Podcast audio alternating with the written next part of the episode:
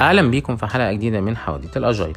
حدوتة النهارده على ال value driven organizations ال value streams وكمان ال agile teams وإيه علاقة الثلاثه دول ببعض.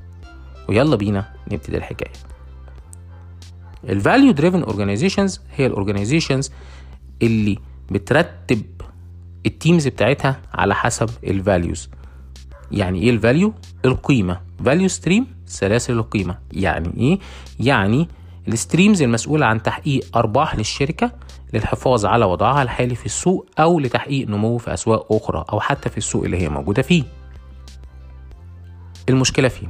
المشكلة إن الشركات بشكلها التقليدي وبال hierarchy التقليدي بتاعتها سواء كانت functional يعني عندنا HR عندنا marketing عندنا finance أو حتى projectized بيستخدم الطرق التقليدية زي ال waterfall ما كانتش قادرة تقابل التطور الرهيب اللي بيحصل في احتياجات العميل كل يوم والتغيرات المختلفة اللي بتحصل في الأسواق. من هنا نشأت الحاجة لأن يكون عندنا agile teams ال agile teams بيكون individuals من كل ال functions بيشتغلوا مع بعض علشان يهتموا ب value stream واحد. مثال لو أنا في بنك ال retail sector بيبقى ليه شوية product ال products ديت هي ال value stream بتاع ال agile team بيهتم دايما إن هي تكون بت meet ال customer requirement واحد. اتنين إن ال time to market بتاعها بيكون أسرع من المنافسين علشان أضمن إن أنا أفضل موجود في السوق وآخد حصص أكبر فيه.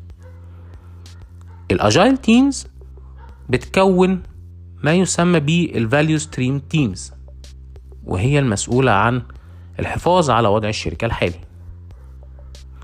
لما الشركة بتتنقل من فكرة ال functionality لفكرة ال value driven organization بيكون ال teams organized around ال value في البودكاست اللي جاية هتكلم أكتر على ال agile transformation اللي بيحصل في الشركات وإزاي بنحافظ على ال hierarchy كمان موجود زي ما هو علشان ي support ال value streams وال Agile teams كان معاكم فادي إسماعيل. شكرا لكم.